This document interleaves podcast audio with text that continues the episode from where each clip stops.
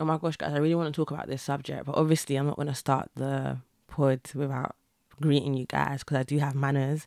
So hello guys, welcome back to the call. Welcome back to the call podcast.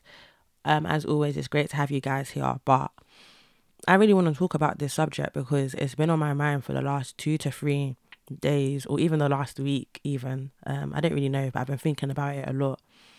And it's this whole notion of, even though I want to do something, why can't I do it?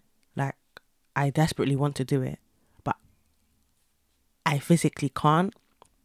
And basically what made me think about this is I actually want to wake up early and pray, because I just feel like praying in the morning is good. It's a great way to start your day.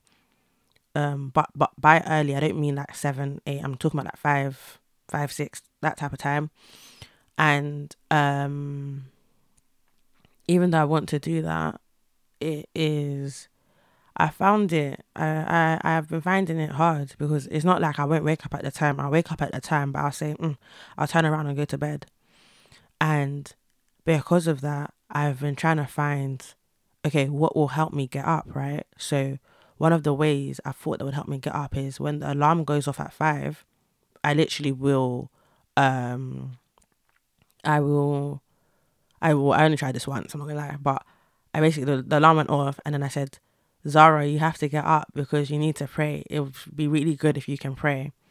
Because I thought by putting the situation in front of me and saying, oh, Zara, look, you're sleeping, but you should be praying, I would get up, but I didn't get up. But now that I'm saying it out, I think maybe it's what I said. I think I should have been a bit more rough and tough with myself and should have said something like, man ought to pray or they'll faint. You know, that type of lineage might have got me up. Maybe I'll try it again and let you guys know how it went. But because of this issue I've been having, I'm saying issue like it's a deep, well, to me it's kind of like a deep thing, but because of this thing that's been presented or that's presenting itself right now, I've like been thinking a lot about action and what makes a person do something or what wouldn't make a person do something. And as I've been thinking about action, I was reminded of Revelation. Is it Revelations or Revelation? But I've been reminded of the book of Revelation. So for those of you who don't know, the book of Revelation is this book that was written by John, who's one of God's disciples, and it basically tells us about, you know, Jesus is coming again, what that looks like, and what basically the end times. And a lot of people are afraid to read that book. Do you know what's so funny? When I was in secondary school, one of the girls I was in the same form room with, she told me, the book of Revelation is so scary, like I hate reading it. And then I went home and I used that book to frighten my little sister. Like, I would use that book and frighten her with it. Yeah, it's crazy. But the book, like, obviously being in Christ now, the book actually isn't scary. It's kind of beautiful to read, to see how Jesus is going to come back and what that means for the believer, and what that means in terms of, you know, the new earth and the new bodies that we will get, because yeah, this earth is going to pass away, but you know, we have hope and faith in Jesus, and that is what gives me hope for the end times, because these things will happen, but I will be with my Lord and my Savior, or we will be with our Lord and our Savior. But anyway, let me digress. I think that's the word. But let me go back to what I was saying. So in the book of Revelation, right, I was talking about action and inaction. In the book of Revelation, what you actually see happen is it's talking about the angels in heaven and how they respond to being around Jesus, or how they respond to being around God. And as a result of this, I came to this conclusion that our action or inaction is based upon the revelation or information that we have, right? So we either do something because we have information about doing that thing, whether it's good or bad, and then we make that informed decision whether or not to go ahead with it, or we have information about something and we make that informed decision of not to do it because of the information that we've received. And the reason why I got to this place was in January. We did a fast as a church, right? And we were reading the whole book of Revelations. And I remember one of the women were leading, and she was talking about how, you know, the angels are crying out, holy, holy, holy, because of what they've seen of God, right? And so that's in Revelations 4 verses 8 to 11. And I'm actually going to read it out. It says, each of the four living creatures had six wings and was covered with eyes all around, even under its wings. Day and night, they never stopped saying, holy, holy, holy is the Lord God Almighty, who was and is to come. Whenever the living creatures give glory and honor and thanks to him who sits on the throne and lives forever and ever, the 24 elders fall down before him who sits on the throne and worship him who lives forever and ever. They lay their crowns before him and say, you are worthy, you are worthy, our Lord and God, to receive glory and honor and power, for you created all things, and by your will they were created and have their being. And so I was reading an NIV version if anybody wanted to know. But yeah, from reading that, I was like, okay, cool. They're receiving information about the Lord, which is making them worship, right? Because what is, in other words, I guess my question was, what is eliciting that response from them? And I came to this conclusion, it's about the revelation or information they have about Christ. Like, they're literally before him, like they're seeing him. So something about seeing this Jesus is what is making them worship him, or is what is making these elders fall down and cast their crowns.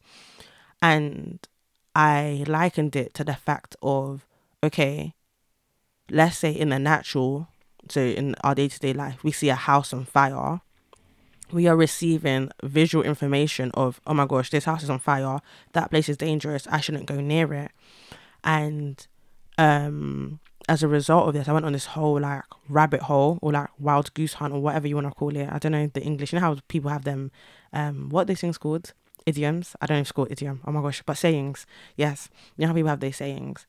Either way, I went on a whole like little thought processing. And this was my thought process, right?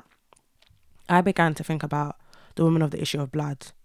And for those of you who don't know this story, it was about a woman who was bleeding for 12 years. And why this is crazy is, if you guys have read the book of Leviticus, you would know that if a woman was on her menstrual cycle, she was seen to be dirty for the period of time that she was on her menstrual cycle. So anybody that would go near her or like sit on the bed that she sat on, like they would become dirty as well.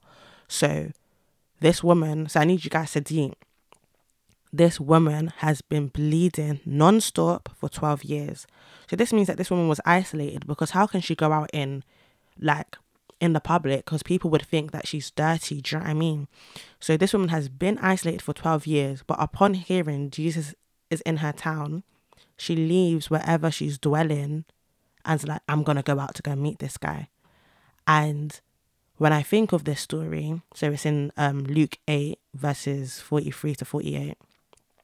When I think of this story, I'm like, what sent this woman outside? And the only thing that I can think of is she has had information about Jesus, or revelation about Jesus, that he has the ability to heal. And so she boldly takes herself from wherever she's dwelling, puts herself among people, and reaches out and touches his cloak. Just so you guys know, for context, Jesus is walking through this town and there's so many people around him. So this is not like an isolated situation. It's not her meeting Jesus one-on-one. No, she had to put herself among people as well in order to do this. So yeah, she goes forth and touches Jesus's cloak and she's healed. And so my conclusion was like, oh, she's had information, revelation about Jesus. She knows that he has the ability to heal, and therefore touches him because, yeah. But even as I'm saying that now, I don't think it is enough to have information and revelation. I don't think that's enough to prompt action or inaction, because you can have information. So I can only talk about myself. I had the information that Jesus died on the cross for me, I've been knowing this since I was in primary school, right? I had information that Jesus died on the cross for me from young. I knew it in university. I knew it the minute I got baptized. I got baptized at 19. I knew that Jesus died on the cross for me. But even having that information, that was not enough for me to leave the ways that I was so used to. So even after being baptized, I was still outside. That's the truth. Like, I had one foot in church, one foot in the world. I even remember, 2 months after being baptized, I got so drunk that I had to leave. Like, my friends had to put me in a cab and send me back home. That's how drunk I got. And I was living this way up until, I want to say 2022, up until 2022. And then what changed everything for me was Jesus dying on the cross was no longer information for me, but became something I believed. And it became something that it became something I believed. And it came about because I was talking to some guy and he was a Muslim. And so, you know how it goes. Islam and Christianity appear to be very similar. So, but the one, I guess, key difference is they don't believe Jesus to be the Son of God, but believed him to be a prophet. And so I was talking with this guy and we were having this whole deep conversation about, I can't remember how the conversation went, but either way, he asked me to explain salvation. And so, oh my gosh, I remember this day so vividly. I was typing to him and the typing was long. So I was like, let me make a voice note. So I pressed we're talking on Snapchat. Yeah. And I don't even know how to, we're talking Snapchat. I press record now on the Snapchat and I begin to tell him about salvation. So I begin to say to him, in the beginning, man was with God and we were in harmony. God walked among us. We walked among God. But through our disobedience, which was eating the fruit, sin came into the world. And as a result, man and God were separated. And then I went on to say, but God didn't want to be separated for us. And so he takes it upon himself to pay the price. Because if you guys didn't know, it says in Genesis somewhere, that the wages for sin is death, and God doesn't lie. Do you know what I mean? Like, so if he says the wages of sin is death, it means that, in order for the price of sin to be paid, somebody has to die, right? And normally it should have been us, but Jesus in his love and mercy says, I don't want you guys to die because I love you guys so much. And so, he sends Jesus in our place and Jesus takes on our sins and Jesus lays on the cross. And in doing so, man becomes free. That was probably a really rubbish way of explaining salvation. I'll probably explain it better in another pod, but this is what I said to him. But it's crazy because even though how I've explained it to you now, I couldn't do it on the voice note. I was talking and I began to cry. Like, even thinking about it, it's making me want to cry now. But I began to cry so deeply because for the first time in my life, so I was about, how old was I? 23, I don't know. For the first time in my life, I finally understood the cross. Not only did I understand it, it's like I believed that I literally believed that is what happened. And I cried so much. I don't know if I had to re-record the voice note. And it was from that moment I made the decision to no longer walk in the ways of the world, but to walk for Christ. And so linking back to what I was talking about, it's not necessarily having information that leads to, you getting up and doing something, or you getting up and no longer doing something. I don't think it's information. I actually think it's belief. Like, what do you believe? Because you can have the information, not believe the information. And there's various reasons why you don't believe. You may not believe because you haven't seen. You may not believe because, I don't know, pride in your heart. Like, you know it's right, but you want to be right. So, like, so I'm not going to believe that. Do you know what I mean? There's so many reasons why we don't believe. And I think it's not necessarily our action, and our inaction is based on on what you believe. And the reason why I say this is I'm an intern at my church. It basically means that I am able to get a background or insight into ministry and how ministries run. And we had one session where a man came in. Guys, if I remember his name, I would actually tell you, but I don't remember his name. He came in, and what he said that day rattled me deeply. He rattled me. And he was basically like, you live how you believe. Essentially, the choices you make, what you choose to do and not do, is based on your beliefs. And as I was just telling that story of the woman of the issue of blood, I was like, yeah, it's not based on information she had. It's based on what she believed. It's literally based on what she believed. Because, okay, let's take the Pharisees, for example, right? These were people in the Bible who were well-versed in the scriptures, so well-versed in the prophecies and the prophetic words written about the Messiah and, you know, the one who was going to come and save them. They knew all these prophetic words. They not only did they have the information about Jesus, they saw Jesus healing people. They knew that Jesus had authority over infirmity. He had authority to, you know, talk to the winds and the waves and stuff like that. So he had authority over, you know, demonic spirits, unclean spirits. They've seen these things. So they have this information, not only from what they've read in the Torah, but literally Jesus is before them. And yet they still did not believe. So they have the information, but they didn't believe. And so I think everything boils down to your faith.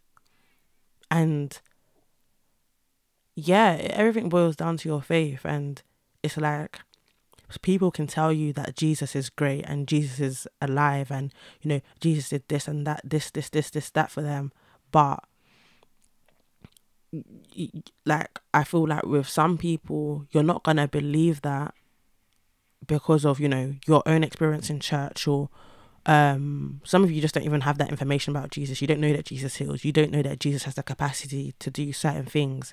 And I guess for some people, it's literally like you need to go out and taste and see. Like, you need to go and see for yourself.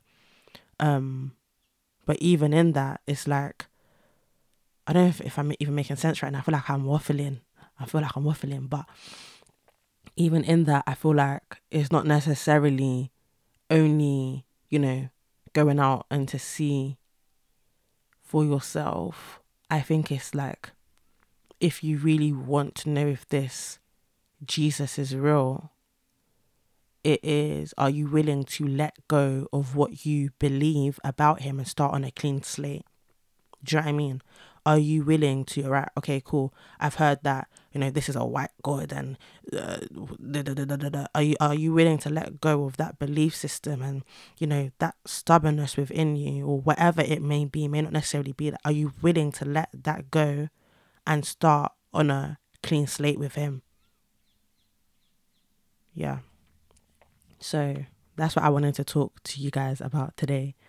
I don't even know if it even linked to what I said in the beginning. But yeah, it's not based on information, it's based on faith. And so I'll end the pod by asking, what does how you're living reveal about what you believe?